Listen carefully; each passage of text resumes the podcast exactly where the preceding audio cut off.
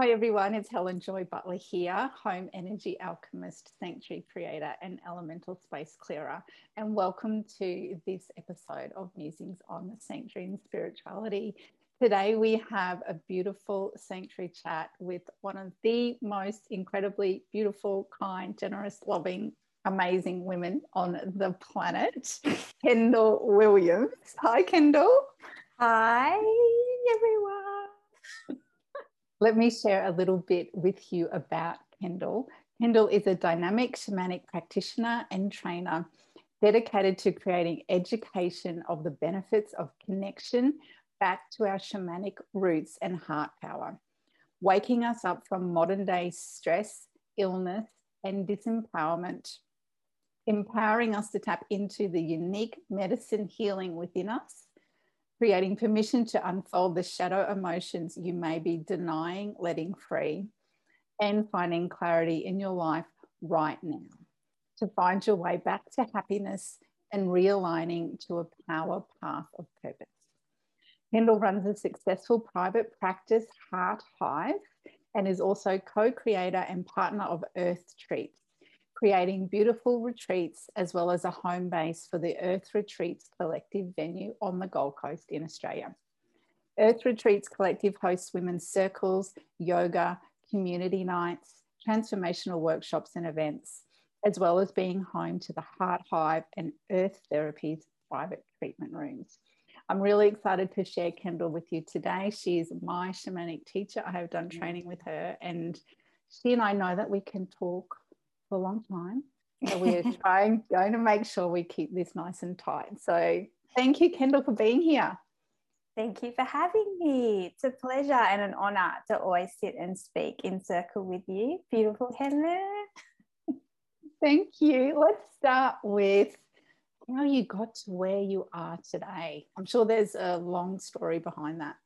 Yeah. Well, I think um, for many of us, we see when we hear the word shamanic or shaman, um, many of us don't even know what that is. And then there's others that we think we're sitting in a jungle or a temple or um, some ascended healer. Um, but for me, the path has been more of um, everyday shamanism. And it was not a path that I was searching for. Um, I think with all of us in our lives, especially those of us from people with no um, connection to their cultural background, um, people that are living in Western culture, um, we are live in a land of suburbia and uh, worker bees and the stress of um, performing, the stress of marrying and creating families and relationships. And a lot of us get very out of touch from the time we're kids with actually who we are and what makes us happy. And we have a social structure in Western society that is about achieving um, and also being very grateful for the fact that you live in Western society and we live in a very consumer based environment. Um, so for me, I grew up with, um, you know, a really lovely family who were quite well off, um, went to private schools, um, was raised really in a very traditional household to get married. Um, and so I did everything that was really presented in front of me in that way. I ticked all those boxes um, from school to education after school. I really didn't know what my passion was or, or what I wanted to do. Um, I met my beautiful husband, I got married and ticked off two kids. Um, but on a very personal level, even though everything was seemingly okay on the outside, I felt a sense of um, deep loneliness and a sense of feeling like um, I should be grateful for what I have, but I think motherhood pushed those buttons as well. I, I felt quite, when I left the workforce to spend time with my children, I felt quite isolated. I felt um, that I kind of lost my sense of purpose or sense of belonging. Um, and, but then at the same time, there's this incredible pressure to be, to love being a mum, to love being a wife, to love where you're at. Um, and because of my traditional upbringing, that space to be something else was um, very confusing for me and not something that was necessarily encouraged. Um, so after my mum, my mum actually got sick with breast cancer and everything, don't you just love how everything happens at once in your life? Like it's like the perfect storm is rising because for me, I feel like it's spirit, spirit guiding you to get back on path. And we, we have this mantra in our healing practice that, you know, breakdowns are breakthroughs. Um, so there was part of me that just didn't feel alive within myself. There was part of me that just felt a real a real emptiness. And my mum got sick. Um, my husband decided to go out on his own in, and create his own company, which takes away that financial security. I had my second child. Um, I went through postnatal depression with my first child. Um, and I was really quite terrified of falling down into that black hole again but I felt this time, oh well, I'll have, you know, I'll be supported. I've grown. I'm a, you know, I can handle more. All the rest of it. Um, but after a year after dealing with all of those avenues, I literally felt a shell of a person. I got chronic fatigue, which is my body responding to my stress levels, um, and I just felt like I couldn't function very well. So that started the path of wellness. Um, and there was a real disconnection to who I was as a person. I remember going to the doctors and they did all their blood tests, and I was very, you know, they were concerned that I was crying all the time. But I had a, I had a really hard year. I had a mum, I had a new baby, I had a mum to get through chemo, a husband to get through things, and not a lot of support. So I, I was under a very high stress level and was never really taught how to look after myself. Um, so my two options were to go on antidepressants, which I really resisted because I don't do well with medication, um, or to go and see a holistic therapist. Um, and for me, that was hugely confronting because no one in my family talked about stuff like that. You know, we we were a loving family, but then at the same time, we didn't own what was wrong with our with us or speak up. Um, so when I decided to go to see the holistic therapist, I can remember, you know, how memories are just burned into your brain. I remember driving there thinking, my God, what would be people be thinking of me that I'm going to do this? And and I'm such a terrible person that I've I obviously have things to unload and and I didn't want to say mean things about anyone or so I went and it changed my life because I realized how much I had stuck inside um, and how much pain I was carrying and how much I just was short circuiting out all the time. Um, and I didn't have people that gave me the tools in my in my current social structure that helped me learn how to break through that that even were honest when i said to many friends i don't feel myself people didn't want to know you know um, so I'm sure there's a lot of people that are very, and a lot of women, especially too, in in the way that society builds things. Everyone wants to know us when we're great, and I'm a naturally vibrant personality, so people want to know you when you're great. But when you're not great, they feel uncertain of what to do. Um, and it made me realize as I started this new journey forward, I needed to be well again, and to do that, I needed to try things that I would like go if going to a holistic therapist was something to talk was a big deal for me can you imagine what growing into being a shamanic practitioner which is so woo woo and so out there to so many people? Like were people going to think i'd really gone tropo? Um, but that wasn't the plan to start with. Um, i also saw as i went through I'm trying new things like meditation and discovery about the spiritual path, which always really, really drew me in from a little girl, but it wasn't an area where I was allowed to go play in. Um, that so many people around me had the same heart medicine issues. We we weren't really sure who we were. We struggled with our identities. Um, we were playing roles, and shamanic work really helps you understand what are labels and roles. And there's nothing wrong with being a mum and there's nothing wrong with being a wife. But when it is making you sick, you know, then there's something wrong and something needs to be addressed. Um, and I just find as I've gone through this whole process from from differing healing modalities. And I'm so passionate about shamanic work because I see the immense changes it creates in people with not being dependent on healers to, to self be able to self manage their own medicine and their own power path and their own happiness.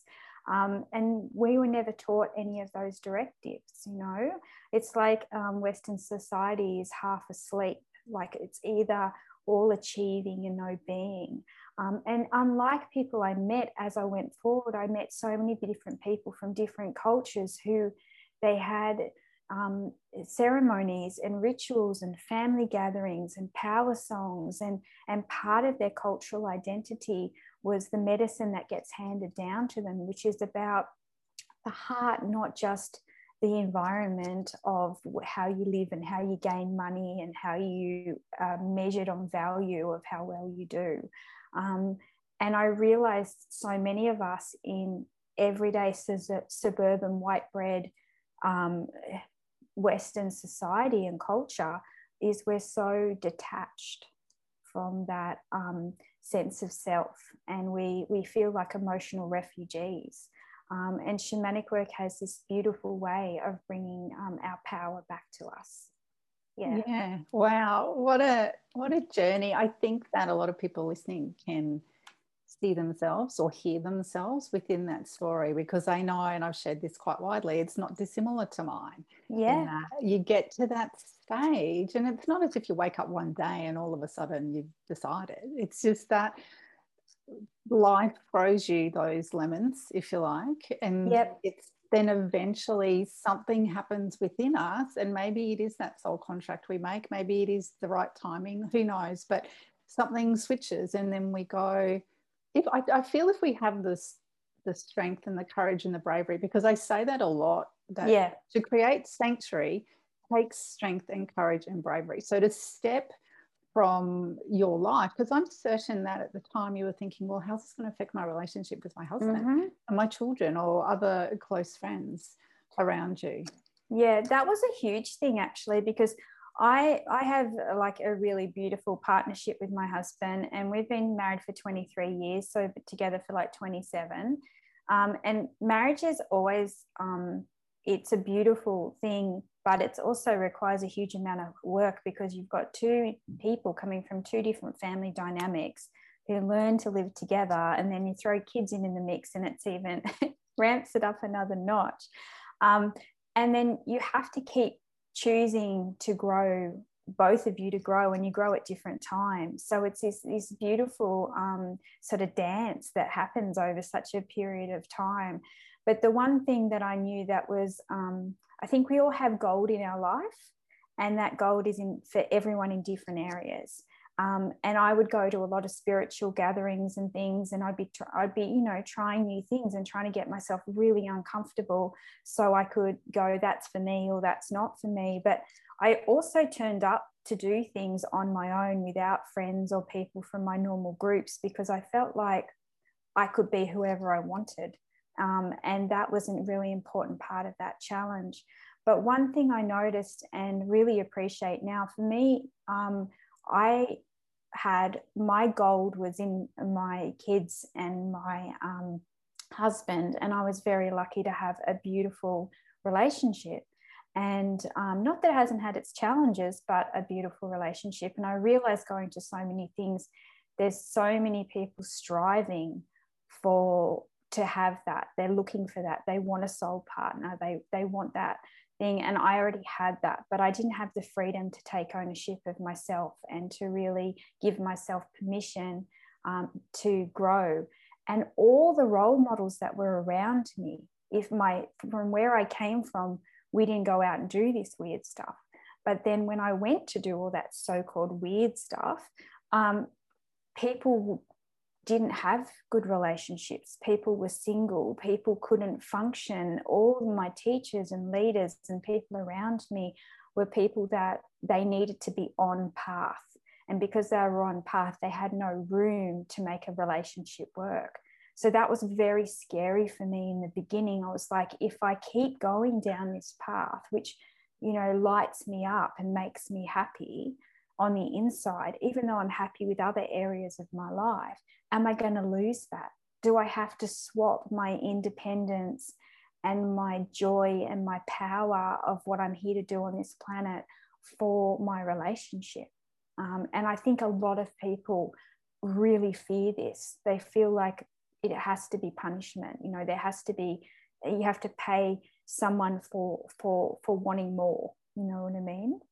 Yeah, yeah, totally. I'm really glad that you brought that up, Kendall, because that was something that you and I have discussed only within the last month this concept yeah. of role models for people, regardless of where they are on their spiritual journey, but role models who are in happy, content relationships with a significant other. Because yeah. everyone, well, I'm going to put myself in this by everyone who I've, you know, watched and seen. Mm have either had very short relationships or four marriages or whatever the case may be. Yeah.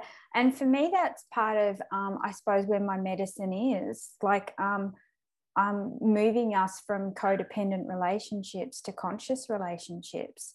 Like, I don't want you to change being a school mum. I don't want you to change the fact that you have little kids or older kids or you're invested in your family.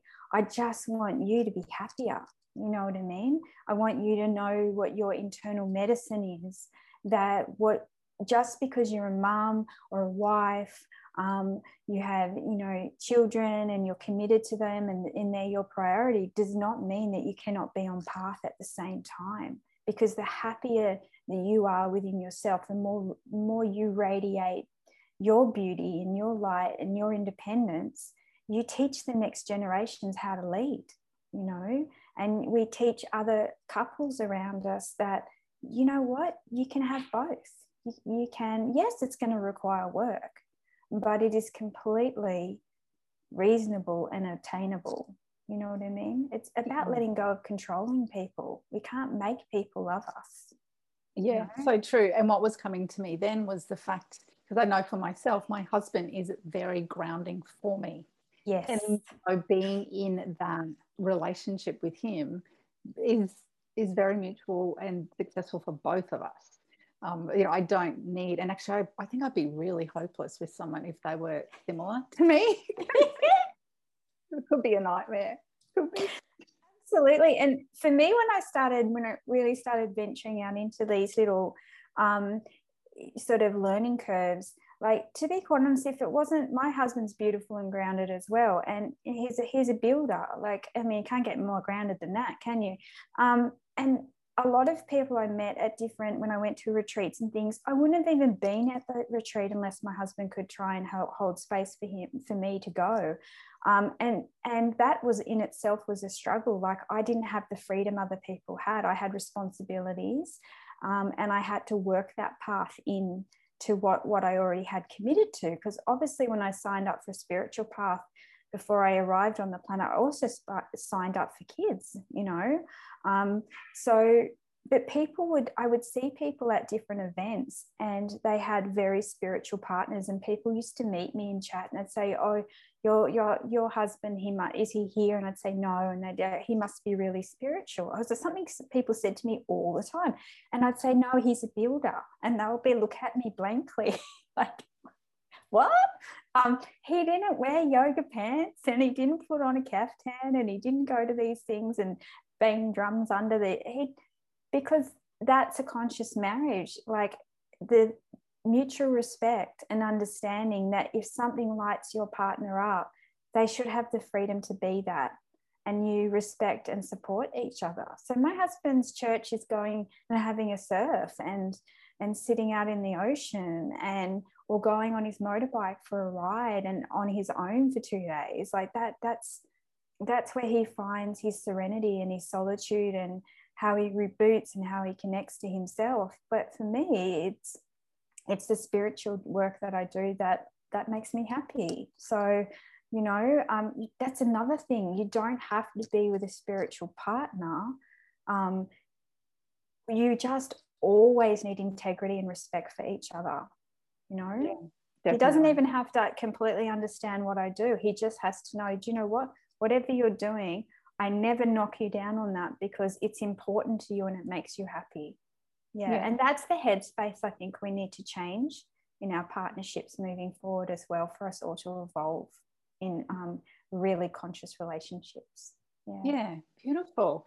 And it's based, I just want to say quickly before I move on to the next um, thing I'd like to talk about, but it's based in respect.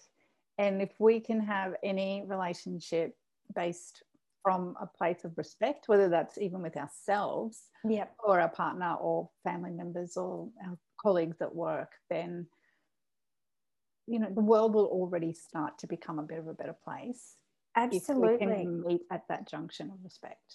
And I, I think this is um, such a good point that you raised because if you're already in a partnership, that's the person you spend a massive amount of time with when you live with someone.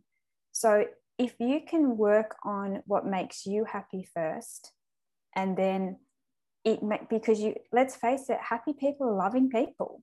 You know what I mean? When we're unhappy, we fight and we react and we have our issues. So if you can learn to be accountable for yourself first, then you can then start embedding that in a bigger, more beautiful scope into your relationship. And if you embed that in your relationship and you and your partner are that superpower team together, then your friendships change. And the way that you handle your family dynamics with your relatives and, and that that changes too. Um, so it just has to start with you first. You know what I mean? And yeah. people get scared. You know, he said it takes a huge amount of bravery. People get scared, and you have to trust that, you know what? I can't deny it, all these parts of myself because it will break the relationship down eventually anyway. Um, and sometimes relationships go for little rocky moments, but you still need to, you need to show up for yourself. You need to show up for your integrity. And that's not forcing someone to accept you, it's just showing up to explain to someone. Someone in the relationship always leads emotionally. And usually it's the person that's trying to break through a different way. And so you need to allow that person to catch up, but don't get off the path. You need to keep going, you know? Um, mm. Um, and that's where bravery comes in and vulnerability. Yeah. Big words, aren't they? All, all that good stuff. all that yummy stuff. so I know one thing that you spoke to really beautifully at the first training session I did with you was this concept about whether we want to call it shaman, whether we want to say medicine woman, mm-hmm. whatever other term we want to bring to the plate. And the fact that you and I, and many other people like us, are white females living yep. in a Western culture. Yet we know there's this calling through some spiritual work, whether it's shamanism or others, so, how do we reconcile that a little bit within ourselves mm-hmm. so that we can heal that relationship with ourselves and step forward down that path? I think first understanding that what you're not, okay? Um, so, when we use the, I love to use the term medicine woman um, or medicine person or medicine man because in all cultures, and Western society is still a culture, in all cultures, um, the word shaman was really indoctrined through Western culture. Um, every culture, every tribe, um, every society has um, medicine people that just work with the spiritual aspect. Um, and so the word shaman, like all buzzwords in, in um, modern day spiritualism now, um, can be a little bit bastardized in that way. And I think sometimes we feel because we have this disconnection, what you have to realize is at the end of the day, shamanic practice is about heart medicine. And heart medicine is about us connecting to our, our heart space and our earth walk, which is this beautiful lifetime that we have on this planet. And everybody has that as their birthright, absolutely everybody. Um, so, but what are you not? Now, I am not from Peru. I have not been done an apprenticeship and been born in a village to be raised. So I don't bastardize those parts of myself or turn up and arrogantly say I'm this or I'm that because that would not be truth. But there is great purpose wherever we are born, and we are always born to be the medicine people of our culture. So in this lifetime, I've chosen to be a white suburban mum. Okay. Um, and the reason why I've chosen to be a white suburban mum, even though I could have been thousands of other cultures in thousands of other lifetimes as a medicine woman, is because there's so much sickness in my culture.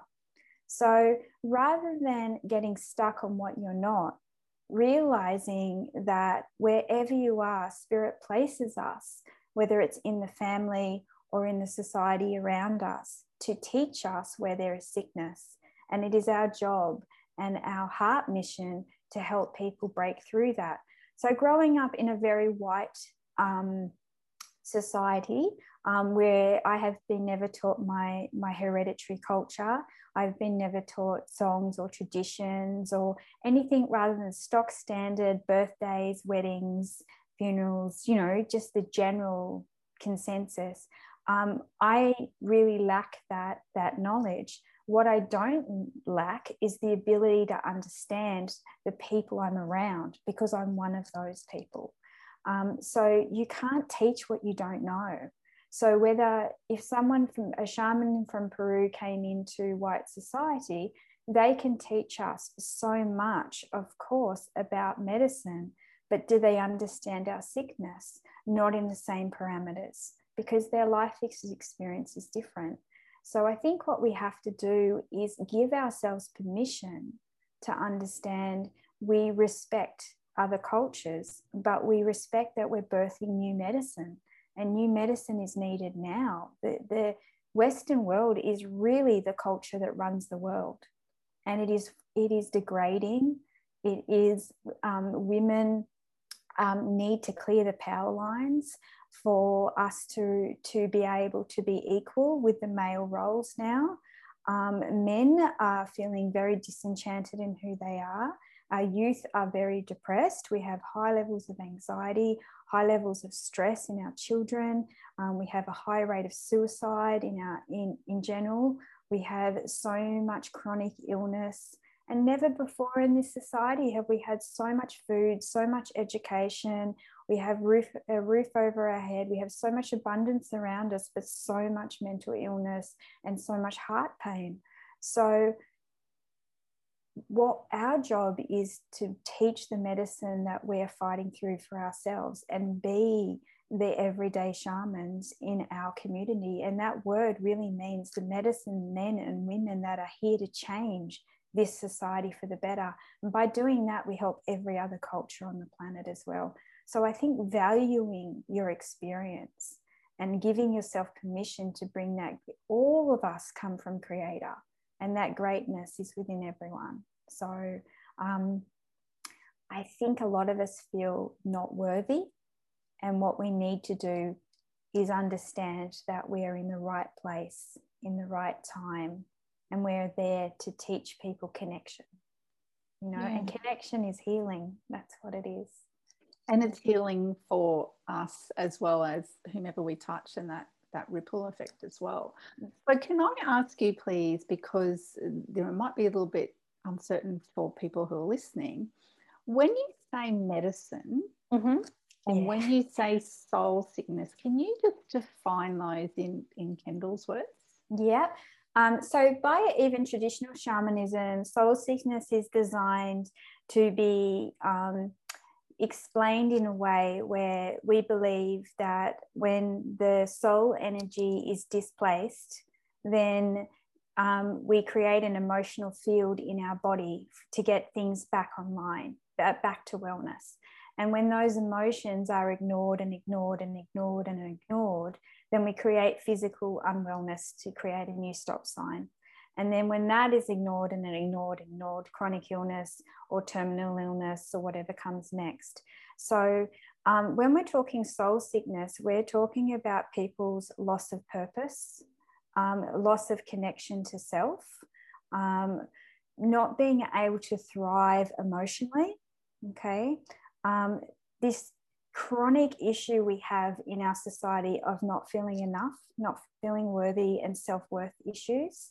Um, is a huge amount that goes on. And all the symptoms of soul sickness are anxiety, stress, post traumatic stress disorder, chronic illness, mental illness, Um, not saying that some of these things aren't genetically coded and all the rest of it. I won't start a firefight about all that right away. But at the end of the day, anything that is not in alignment with us thriving, and if you grew up in a jungle, um, in a beautiful tribe where you believed that all energy was connected, and you went to the spirit doctor and he realigned everything for you, your belief system is already engaged. You understand that through that you don't need to go necessarily to a hospital or whatever else even though modern medicine is credible and we and we use that in harmony in in our um, worldly practice now. But in western culture we are very mind orientated and our culture teaches us to ignore our emotions unless it's a positive emotion, um, we are always congratulated or pushed forward or held up or shown more love when we do well. And so we have this, this horrendous um, backlog of shadow emotions that we, we feel like if I'm an angry person, people don't love me. We learn that at a very young age. So we shovel this stuff in and um, it's not just like me when I started to move out, I didn't have that support from other people because people weren't comfortable with me being uncomfortable, right? So all of that energetic force stays within us. And that is what creates this distortion and this loss of purpose. We can have the best house, the best car, the best everything, and we feel like crap, right? or we could have none of that and, and, and be getting up every day to think if I don't have the best house, the best car, the best marriage, I also feel like crap. And if you think it's all woo woo, ask any average person, look around you at work. How many people, honestly, in your job do you think are happy? Then think about people that are in marriages around you and ask yourself I can I think of all the people I know that are married, and I can only really count on one hand people that I think thrive and are happy. And and this is horrendous. So what we're talking about with soul sickness is we're surviving and we're not thriving. Okay, even though we have everything we need, we feel either empty or angry or we don't feel like anything's enough for us is this we don't have contentment. And that's what soul sickness causes. It causes that. So it's not just about your emotions it's about your physical response. It's about everything that's going on in your body. Okay. Yeah.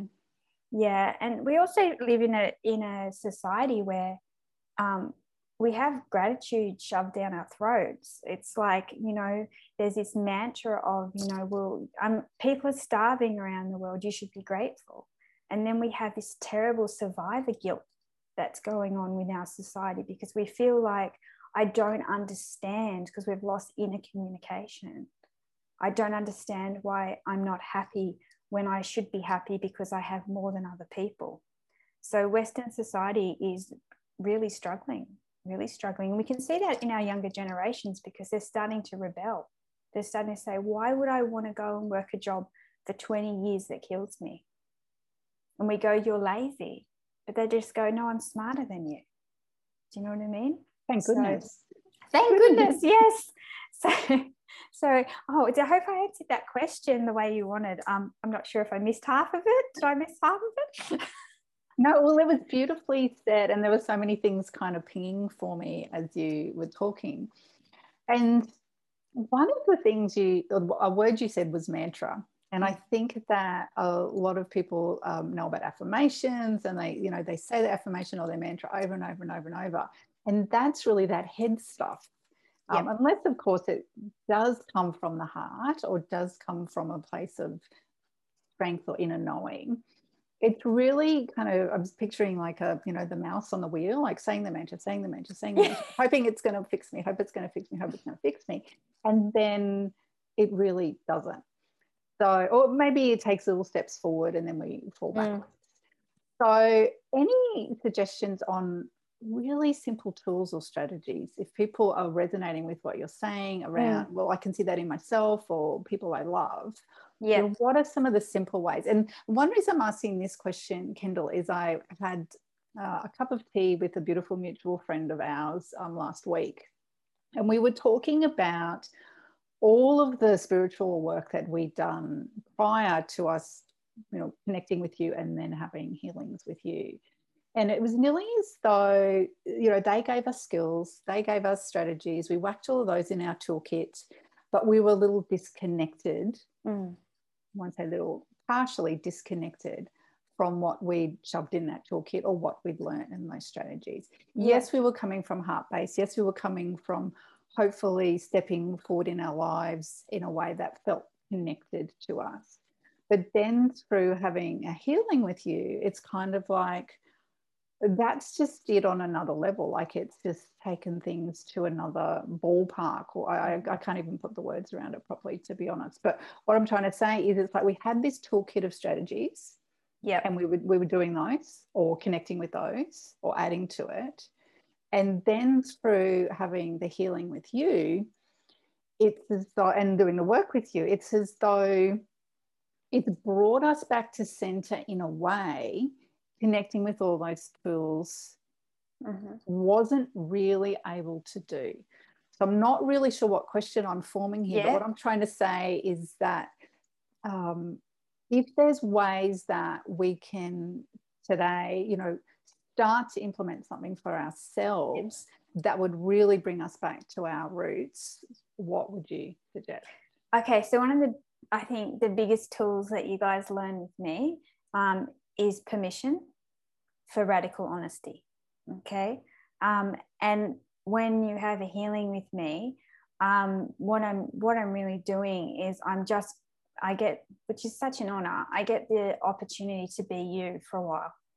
So when I'm talking to you what I saw and what I did and where I went and what I planned, I'm really just, you're getting like me twinning you for that moment. You're getting me giving you the feedback that you already know. But when you see it through, through, when you actually feel heard and when you actually feel the honesty and truth, you can shift the foundations, right? Um, but it has to be your truth, not someone else's truth. And I think sometimes this is when we struggle with tools. Is I always say to people, there's a difference between goals, which is very Western driven, and soul goals. Okay, so I think radical honesty is the easiest place to start within our life, which is the reason why we have so much soul sickness in our communities we never really have permission to be truly honest. We always edit, we edit, edit versions of ourselves all the time. And the beauty of creating a sacred moment or sacred space without judgment is we can really get to the bottom of what we really want. So many people say to me, I don't know, I'm lost, I don't know what I want. But you do know. You're just not giving yourself permission to be that because of fear. So for me, radical honesty is the answers always come from inside. It's not an external problem. We create external problems, but it's always an internal problem. So, you know, I think by sitting with yourself, and even if you're listening to this podcast, if you're going to be honestly, and I mean, when we talk radical honesty, we're not talking about doing harm to anyone else. We're talking about taking accountability and ownership that we want more, right? And we feel guilty for wanting more. And we need to lay a different foundation. Our old foundations don't work with new tools. Our new tools should dig up the old foundations and go, okay, what's not working? Even something as simple as sitting down there, and you know, within our shamanic training courses, um, Western culture works very much from the head and not from the heart. So, what we have to do is work with both modalities, and that is the difference with being a Western shaman, shamanic practitioner. You have to be an expert in mind work, okay? Because if you're in another culture, you wouldn't even think that way. But we think that way. We're very boxed in. So, we have to be able to break that shit down first. So, that radical honesty gives us an incredible tool to be to sit with ourselves and even if you just take a piece of paper and a pen and write down what do I hate in my life, write down. Like give yourself permission to absolutely go for it, right? Write your whinge list. Because we're never allowed to write a whinge list because we've got to be grateful for everything. Let's say a mantra that I feel my energy is bright and happy today. Do you know what? You probably don't feel bloody bright and you know today. So how are you going to shift that if you keep trying to put a band-aid on it? Your core self needs to be heard. So maybe write that hate list down with complete radical honesty. And this is not for anyone else to read. This is for you to give yourself a kick in a bum. And this is what we need in our work is true accountability. And then write down, this is where people really struggle. What what are my dreams? We have to start remembering who we are or what we want. And that means letting go of those labels. So if I kept in my head all the time, well, I can't do that because I'm a mum, or I can't do that because I'm a wife, then I wouldn't do anything, right? I just keep ticking the boxes of pretending that I was fulfilled. And even though it was big and scary to go forward, we just need to take one step at a time. And that step shifts us into a state where spirit says, Oh, you're ready now. And they will send you an opportunity. And that opportunity will scare the crap out of you. And you will have to reorganize all those old patterns you have of never asking, for example, your husband to say, Can you be home for the kids? Why I go do this? I waited four days. I wanted to go to my very first event I went to. It's so sad, people. I hope you're all listening and resonate with me. I, I waited four days to go to this, to buy a ticket to this event because I was, my husband is not even a scary person, but the, the crap that I had built up inside that I wasn't I didn't deserve to go, or why would I go off and do this thing? And my responsibility and role in the house with the children. So, how could I go and leave them for two days if I was going to go to this thing? And I built up so many stories in my head of all the reasons why I could not go to him and say, Hey, can we sort this out? Right. And so finally, after four days of stomach churning stress, now who does this to us? Like we all do it, right? I, yeah, hands up for that one. I went to him. I can remember standing in the kitchen saying, Hey, there's this thing on. I really, really, and I radically honest with that. I really wanted to go. And, you know, if you really want something, you're willing to challenge yourself to get there. But I still was really fearful of rocking the boat and changing things. And I said to him, which was all my crap, it wasn't even his crap. And I went to him and I said, There's this thing on, you know, next month, and I really like to buy a ticket. And I'd really like to go, but I don't know how that's going to work because I'd never asked him to do the job I was asking him to do. And he looked at me and he said, Sure, if that's what you want to do, we'll work it out. And I was shocked because I'd spent four days self sabotaging everything. So, what do you think happened? I went online and it was sold out oh, no. it was sold out. And it was a really big lesson for me, a big lesson because I was like, you knew what you wanted and you were too scared to ask for it. Do you know what I mean? And then I was pissed. I was then I went from being nervous about asking to really angry. But I was angry with myself for not showing up, for being a giver all the time for everyone else and not not not giving back to me, not not showing myself any importance. And this is this is what radical honesty does. It helps us. Um, if I was honest with myself, I was so angry with myself, right? And so if you can show up each day and just start this tiny little tool, this tiny tool to say, I'm in my head, which is a do no harm approach, because we're not hurting other people by our feelings, but I'm gonna, I'm gonna be really honest with how I feel about this. Then this door to freedom starts. It just, it just starts. And then you can start building that. You can start working out, well, you know what, some stuff doesn't bother me so much, but that's a humdinger for me. So that has to change. So I went to work on changing that part of myself the part of myself that was scared to speak up, the part of myself that didn't ask for what I need. And look, it's been, we're up to 17 years now and it's, it, it is still a process, but the way that it has changed my experiences in my life and how I feel about myself is what comes.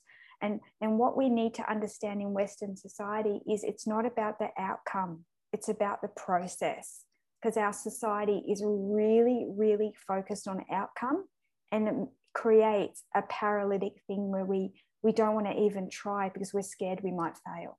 So if we just focus that radical honesty on daily, like if you're driving the kids to school and you're having a shit morning, wait till they get out of the car, crank the ABBA up and yell out, I'm fucking pissed. I'm having a shit day. I hate being a mum. Like when you start taking ownership of the truth of your inner world, you can start, it'll very quickly calm down and you can start making plans forward.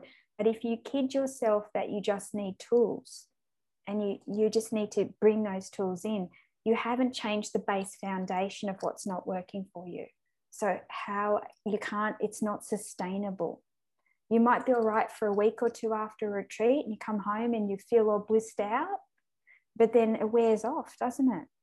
So it's, it's about, yeah, it's about not changing your whole world and not running off to live in the in the mountains. It's about changing the way that you're honest with yourself and really working out what is so important for me to change first and taking those increments one at a time. Yeah. And I did end up getting a ticket to that event. Oh, God. Um, would you believe they rang me like literally I was so angry and I was angry with the universe. So I'm like, you wanted me to have enough courage to do something, and then I was going to go. And now you've taken the opportunity away. I'm sure my neighbors, when I was yelling at the sky in the backyard, thought I was a bit nuts. But um, literally that afternoon, um, it was an event through Hay House, and they rang me that afternoon and said, "Oh, can we have a ticket for you?" And I was like, so, so I got rewarded. I got rewarded for all that hard, hard work. You did, you did, and sometimes we don't. Like you would never have expected that. You would have expected to have gone online, purchased the ticket, and everything would be fine. But it's like you had to go through the four days, had to go through the conversation, and then through the anger Mm-hmm. That's when the universe really heard you and yeah and i learned a lot about myself in that anger because if my husband had said oh this is too hard then i would have blamed him but really what the truth of the situation is it was my problem for not speaking up. It wasn't my husband's issue. It was my internal issue and that was one of those foundations i needed to work on. And working on that is scary but it makes you a lot happier. And that's we have to trust that step by step process. So there's lots of these beautiful shamanic tools we can use, but radical honesty for me is one of our core principles accountability and radical honesty and working on the internal rather than the external. Yeah. Yeah. So beautiful. Anyone can use it. I know that when I've gone on retreats before, whether they be short or long, that when I've come home, I've always tried to actually before I've even gone, I've gone right. What am I going to learn that I'm going to try and make long term in yeah. my life? And I think that that's really important part of whatever you if people decide to you know whether it's read a book or attend a, yeah. an event or a conference or you know an afternoon workshop or something to kind of go all right i'm not just going for the point or the purpose of mm-hmm. being in that space for two hours how can this impact me moving forward I want to share a funny article I read, Kendall, in a magazine. It was one I used to be um, have a subscription to, mm-hmm. and it's called Happinez. I'm Not sure if you know it. Um, no. Yeah, it felt like happiness, but instead of double S, there's a Z on the yep. end, and it's from somewhere in Europe. I used to have a subscription. It's really beautiful. It's like a um, vision board. The whole magazine. It's just gorgeous. But in the last one, so I was at the newsagent and I saw it, and I thought, oh, I'm going to pick up the magazine. And of course, it had the word shamanic um, oh, yeah. article inside, and I thought I'll just see what that's all about. And I, I, this is leading to something which I think people often get a little bit confused with. So within mm-hmm. the magazine article, it talked about the three worlds, mm-hmm. and within the magazine, instead of saying lower world, it said underworld. Oh, that's a whole different zone. I know, but so we say, you know, underworld, middle world, upper world instead of lower world, middle world, upper world. Yeah. So can you maybe because people I think um, who I've spoken to are really yeah. interested. What's the difference between these worlds? Can you share those with us? Yeah. So basically, um, shamanic work all around the world, which is, and when we say shamanic, we're, we're talking multiple cultural, um, really actually religions and and cultural medicines. Um, we work on the principle of the world tree, and the world tree is the concept of the image of um, the life force of our, our planet and lifetime. And within, um, when we do our journey work, what we're doing is to work through um, the internal realms to understand the internal language that is going on. So the world tree is like a beautiful visual representation of the three worlds. So from the base of the tree, so if you imagine a beautiful, big, huge tree in front of you now, from the base of the tree to the roots that go under the soil, which holds the tree and is connected to the beautiful energy of this planet, then that is what we call lower world. And lower world is very different. Some people get a bit frightened with shamanic work because they think it, it's um, could be demonic or or it's scary but lower world is a representation of um, all our internal realm of the beauty of this planet all the nourishment um, the the beauty, the um, gorgeousness of what Mother Earth brings to us. I mean, think of every, I'm just even looking at your beautiful feathers behind you, um, and like how diverse this planet is in beauty. Like every creature is so incredibly um, amazingly intrinsically different.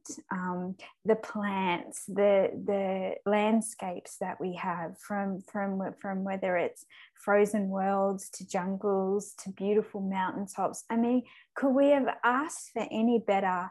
Um, in the universe like you look at the other planets and, and we are an incredible place of energy and being and it represents connectiveness okay so when we travel to lower world, we're traveling to what we deem a very safe place where we gain nourishment and we gain gain rest and we gain ad, uh, understanding and advice um, and medicine from the connection to the heart medicine, the connection to the earth mother, the connection to our earth walk. Um, and we can do that through um, a lot of different experiences. We use the spirit animals as being our way to understand.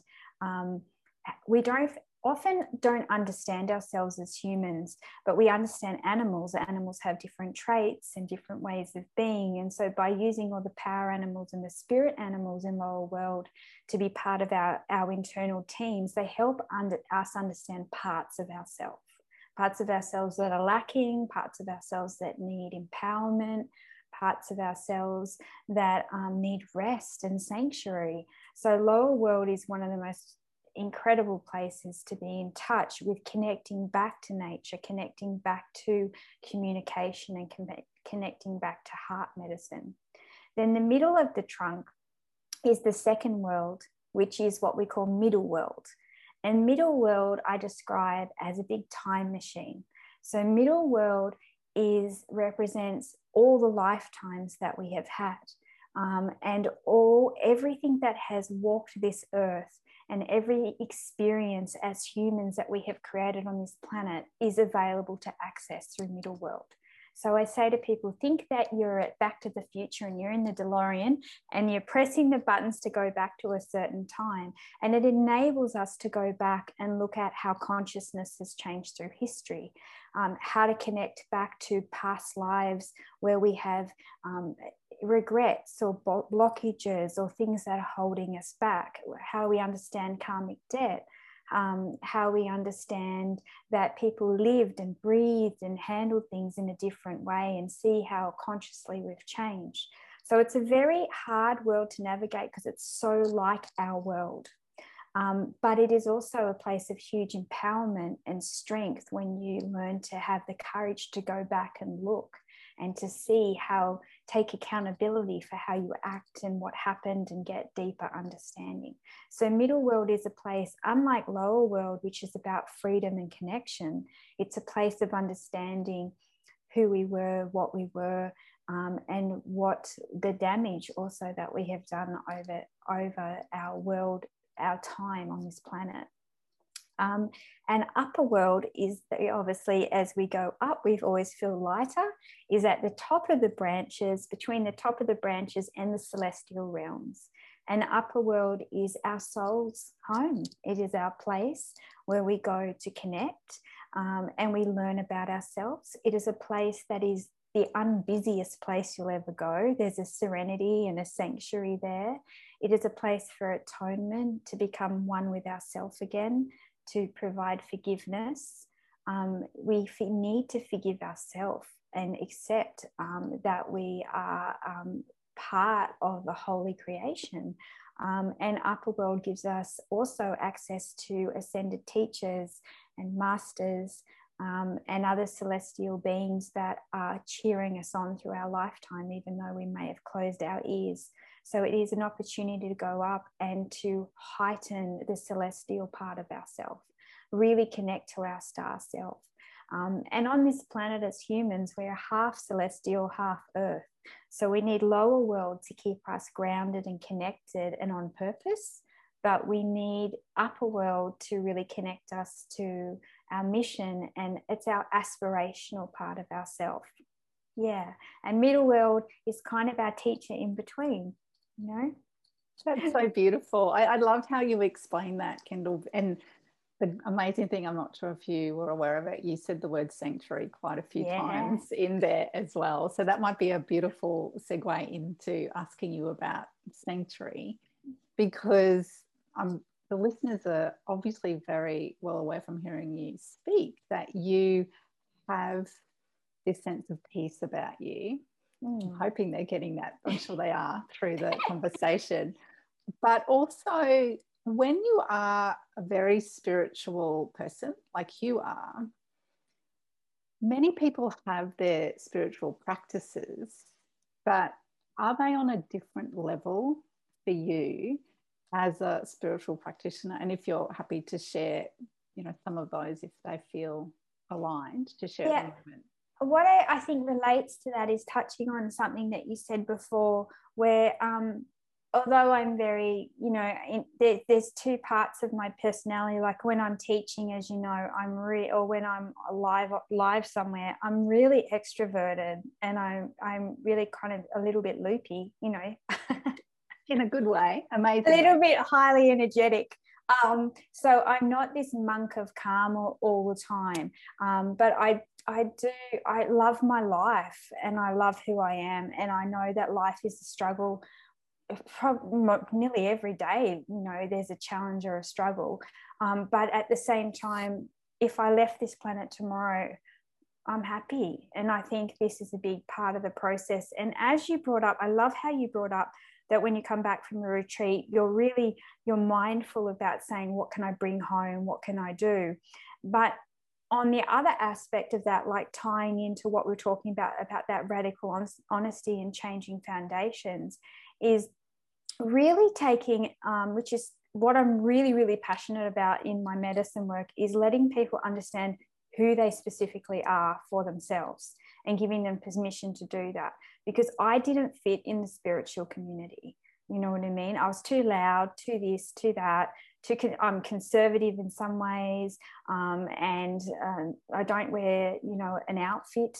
You know, I just a pretty simple looking, you know, suburban mum, you know, um, like nice handbags, nice shoes. I'm not going to give those up for a pair of weird tie dye outfit. That's not my color scheme. Thank you very much. So, also learning not to lose your identity um, in the core of where you are. And I'm proud, I'm actually proud now of my my heritage because I know how many people I've helped in my society. And if I didn't grow up the way I grew up, or if I didn't have that understanding of how they felt, I couldn't help them, right?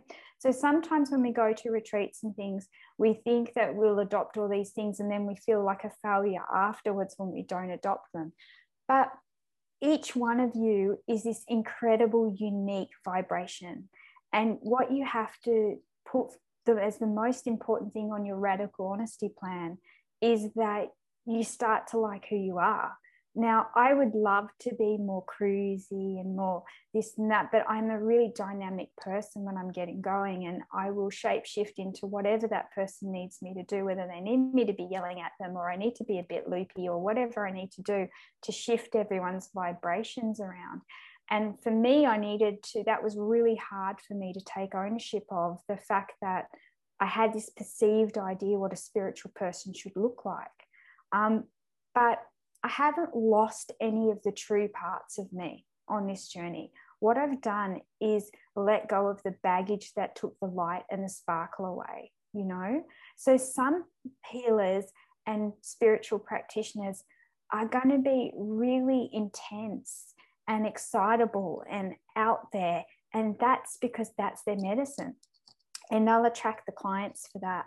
And other people are going to be really soft and really gentle and so when you look at your teachers and when you look at the, the exercises and actions you've get been given, ask yourself, does this serve me?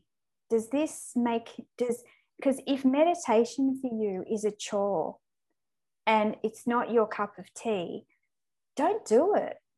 Right? And if for you running around the backyard with your kids puts you in a heart space and then you run off to work, you're just as spiritual. God built you the way that they built you for a reason. And I think like we go from one Western label otherwise to a spiritual label. And I think part of that is if something you come back from a retreat and something's not working for you, it's maybe because it's not your thing. And I always say to my guys, like, you're always information gathering, you're always remembering parts of yourself. And some things will fit and some things won't, but leave the ones that don't. Don't try and don't try and learn a modality and hang on to a part that doesn't serve you because your medicine has a uniqueness and you need to embrace the way that you work. It's a really, really important part of it.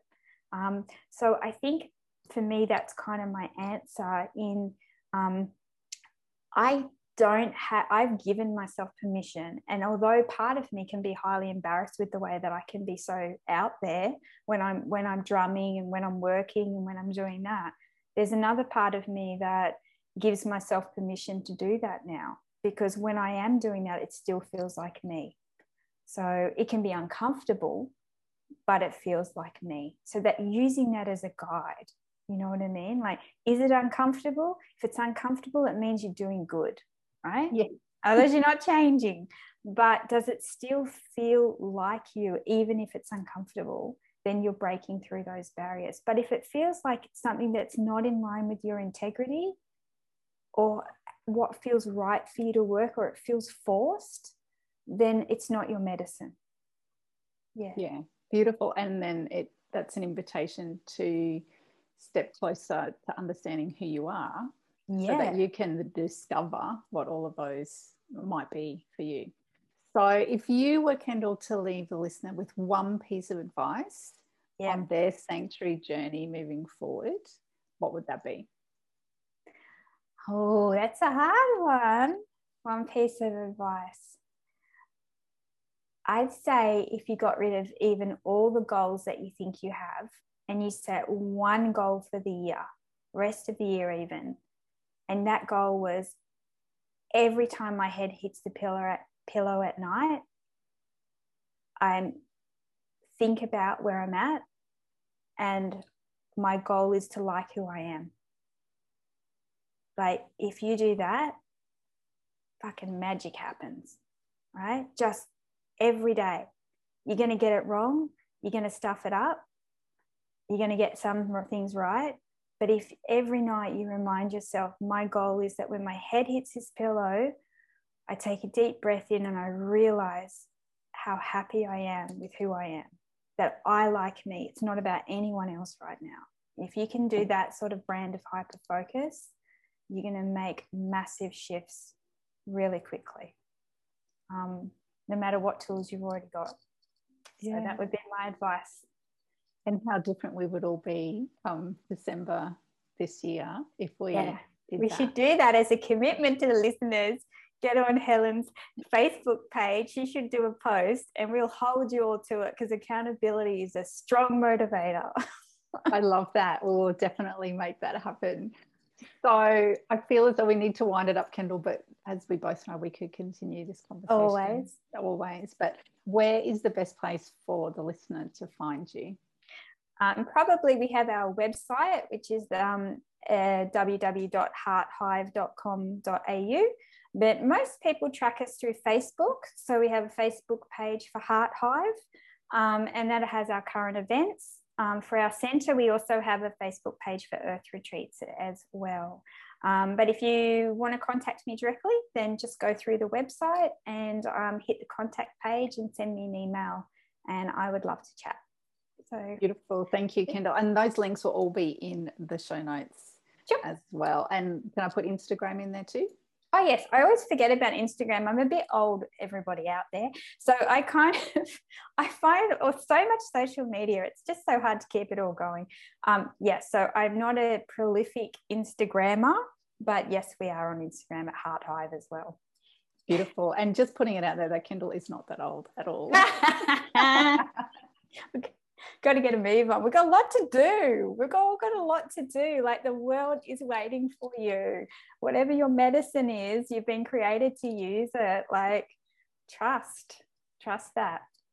Yeah, definitely. Thank, Thank you, you, for having me, beautiful. Oh, you're Such welcome. a privilege to speak to you today. So, listener, if you aren't already there, head on over to the Helen Joy Butler website as well and grab the Sanctuary Starter Kit and join us in the Sanctuary in a Circle. But until next time, take care and much love.